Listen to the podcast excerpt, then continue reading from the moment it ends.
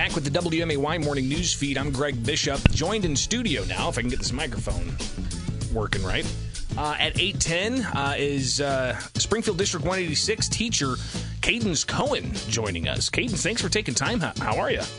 Good morning. Doing well this morning. Thank you. How are you? Good to hear. Not too shabby. I got to say, I woke up Saturday morning and got on my uh, you know morning scroll, looking at the newspaper, drinking some coffee, what's going on on Facebook, and I saw your post where you posted your vaccine card yes, with sir. a message about your status. Uh, and this, um, of course, is uh, weeks after you have been raising concern of uh, uh vaccine mandates and, and testing mandates, uh, and even speaking in front of the Springfield City, uh, the Springfield School Board, about possible actions they could take against you and others.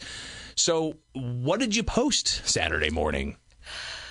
I posted my vaccination card and I posted my explanation that my stand has never been an anti vaccination stand, although I do support the people that are anti vaccination.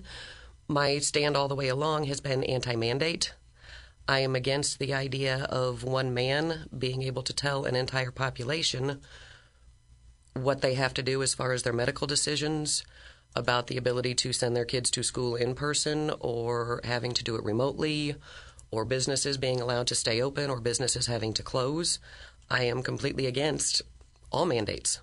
And uh, I mean, it goes across the, the entire spectrum as well. And, and you uh, talked briefly off air about um, uh, how it impacted uh, uh, property owners and uh, rental property owners in particular. so, yeah, these types of mandates have been impactful across the spectrum. but that was something you were standing up to to give voice to against opposing these mandates. Um, when you posted your vaccine status online, what was some of the reaction that you got from maybe some of those who were your ardent critics? They called me hypocritical because they didn't understand from the beginning that my stance has been anti mandate, not anti vaccination. If you look at the dates on my vaccination card, I was vaccinated in June for the first one and July for the second one, which was prior to any of the mandates coming out. That was a decision that I came to after my research and talking to to my personal doctor and decided that that was what was best for me and my family but I have friends with kids with health health issues. I have friends that are of childbearing age that are concerned about long term effects, and I support their ability to be anti anti vax. And the idea that I wasn't the anti vaxxer really blew a few people's minds. Why do you think that is? Uh, why do you think that, that when you stood up and said, listen, I don't think people should be told what to do with their bodies. I don't think that people's jobs should be threatened if they have legitimate health concerns about vaccine mandates. Again, in your statements that you didn't stand up and talk about microchips being injected in people or, you know, about uh, gain of function research and Dr. Fauci or you weren't, those weren't your talking points. You were focused primarily on the mandates and its impact on individual liberty. Uh, so why do you think that people automatically jumped to think that you were kind of in a group of people who were raising questions about the vaccine and whether it's you know going to harm people or whatnot? Why why were you being lumped into that group? I would assume that that is because the stance I took was on the vaccine mandate specifically. If I'd have owned a, a small business I, I, joked when they were shutting down the businesses that I would have bought a bunch of snow shovels and, and, called myself a hardware store so I could have kept my business open. But I don't own a, a small retail business, so that wasn't a stance I could take at that point. So this was the one that affected my world and, and gave me the ability to give voice to the anti mandates. So I assume that that's why people rolled it in because the anti mandate rolled hand in hand with the vaccination not hand in hand with the closing down of businesses or hand in hand with the inability of, of landlords to collect rent. We're talking with Cadence Cohen. She is a Springfield District 186 teacher who, for weeks, has been um, opposing mandates uh, from from education and, institutions that are requiring teachers to prove uh, that they've had a vaccine. Uh, you, to this point, had not provided that proof, uh, and you were opposing the mandates. What was it specifically that changed your mind to say, you know what? I'm going to go ahead and tell the school district, here's my vaccine card. I got vaccinated months before the governor even mandated it. Uh, let's just put this thing to rest. Why, why did you have that change of heart? Uh, was not a change of heart. I had hoped that we would be able to roll this through the court system, get the mandate stopped prior to me having to do this. But I reached the end of the wire with a with a school district, and I was not willing to not be a teacher anymore. Over this, I will continue to fight the mandates. And doing what I did gave me a voice about the mandates, but I'm not willing to not be a teacher anymore your students, uh, how have they reacted to this, uh, especially uh, the posting you made on uh, Saturday morning? They are super excited that I'm coming back, and why can't you get back sooner? um, and I don't know if you've thought about how you incorporate. What, what's your what what area do you teach? Uh, business. Business. Okay, interesting. Um, so, eh, are, do you plan on incorporating your experience thus far into no. into this? No, that's not going to be part of. Uh, the classroom is is not the place to voice personal thoughts, personal issues, and personal beliefs.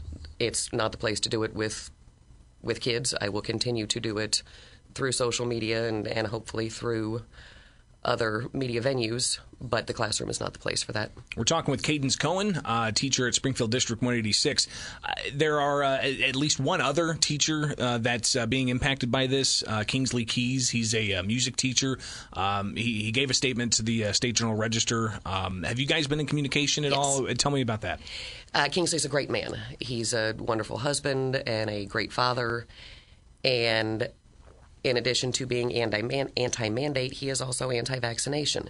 He has a wife that's pregnant, he has small children, and he has serious concerns about the vaccination. And I support him 100% on his stance. So when it comes to um, others who who have said that they're not going to get the vaccine, there was one teacher who stood up as well, uh, saying that uh, they're they're testing. They're gonna they're gonna go ahead and do the testing, but they're worried about a slippery slope. What do you see happening uh, when it comes to that that concern of a slippery slope. Like, what's next? Uh, we've already heard from the CDC head that they could change what's considered fully vaccinated, right? It's been a slippery slope all the way along. It was when our last president was in office. I've come up with this great vaccine. Everybody should take it. Oh, no, don't take that. It hasn't been tested long enough. All right, now everybody has to take it. This is a good idea, but we're not going to mandate it. Then it turns into okay, we are going to mandate it for some people, but you have the option to test. Then some places are now pulling back the option to test. And like you said, we've now got the, the third shot that's supposed to come in, and I don't know where it stops.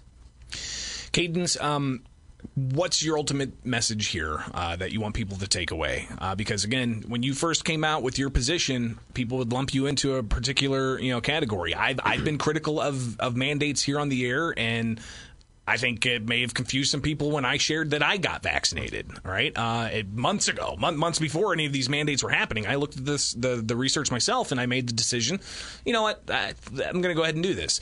Um, what do you want people to take away from this? Uh, who who may have been confused about your position on vaccines when now you're saying it never was about the vaccine we live in a country of laws. This country was set up with a wonderful system of checks and balances that you cannot have one person in charge of making rules or mandates across all areas. None of this has gone through the legislature, none of this has gone through the ju- judicial branch. And I want people to stand up for, for their rights. I want them to stand up for what they believe in.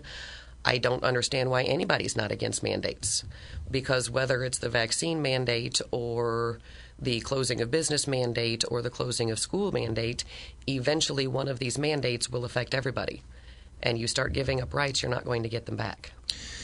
Cadence, um, one final thing here um, when it comes to the uh, um, the mandates. Uh, we're, we're going to hear a lot more about kids uh, and vaccines, uh, and you've already had the Springfield School Board put um, uh, a referendum, not a referendum, but a um, um, recommendation. Thank you, a recommendation to, to ISB saying, "Hey, please make this a mandate." Uh, is that uh, something you think is going to further cause division? and and if they do come out and say, "Okay, we're going to go ahead and, and make this a mandate." I think the division will get larger, larger when you start talking about people's kids. There are kids out there with pre existing health conditions There are kids out there with religious beliefs against, or families with religious beliefs, and people are willing to take a lot more for themselves than what they are for their kids. And I think this divide will get larger if that happens. You also had uh, previously said that you were um, using kind of the Healthcare Right of Conscience Act uh, to to raise concerns about these mandates. Uh, your reaction to what happened uh, at the state legislature and uh, anticipating that the governor is going to sign this? They had over 50,000 people say, don't do this. And they did it anyway. That, uh, that appalled me. And the idea that the law was written wasn't clear also appalled me. It's not like some guy was sitting there at 3 o'clock in the morning typing up some law and, and there it became. They've got a barrage of lawyers and, and people that read and reread to make sure the law is written in the manner they want it written. And it was very clear. Now, they didn't exactly change the law, so it'll be interesting to see how that plays out in June. Yeah, uh, there's a it's it's like a declaration. It's Right. not. Not even a change of the law. I've, uh, I've I've seen some analysis to that effect, uh, and it will be interesting to see how, how the courts may interpret this if it comes to that. Right. So we'll uh, keep a close eye on it. Cadence Cohen, thank you so much for being open about this uh, and uh, really kind of spurring this issue and making it something that the community is talking about. Talk about the importance of that uh, and why you felt that uh, it was necessary to kind of give voice to those who are in opposition to, to what they may see as government overreach. Thank you, and thank you for having me on.